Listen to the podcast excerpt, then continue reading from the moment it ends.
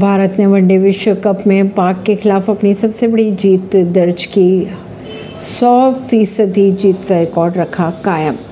One day विश्व cup दो हज़ार तेईस में भारत ने शनिवार को अहमदाबाद के नरेंद्र मोदी स्टेडियम में पाकिस्तान को सात विकेट से हराकर वनडे विश्व कप में उसके खिलाफ सौ फीसदी जीत हासिल कर ली है। यह वनडे विश्व कप इतिहास में पाकिस्तान के खिलाफ भारत की सबसे बड़ी जीत के रूप में दर्ज हो गया है। भारत ने तीस दशमलव तीन ओवर में एक सौ बयानवे रन का लक्ष्य हासिल कर लिया है। परवीन अर्शी, नई दिल्ली से।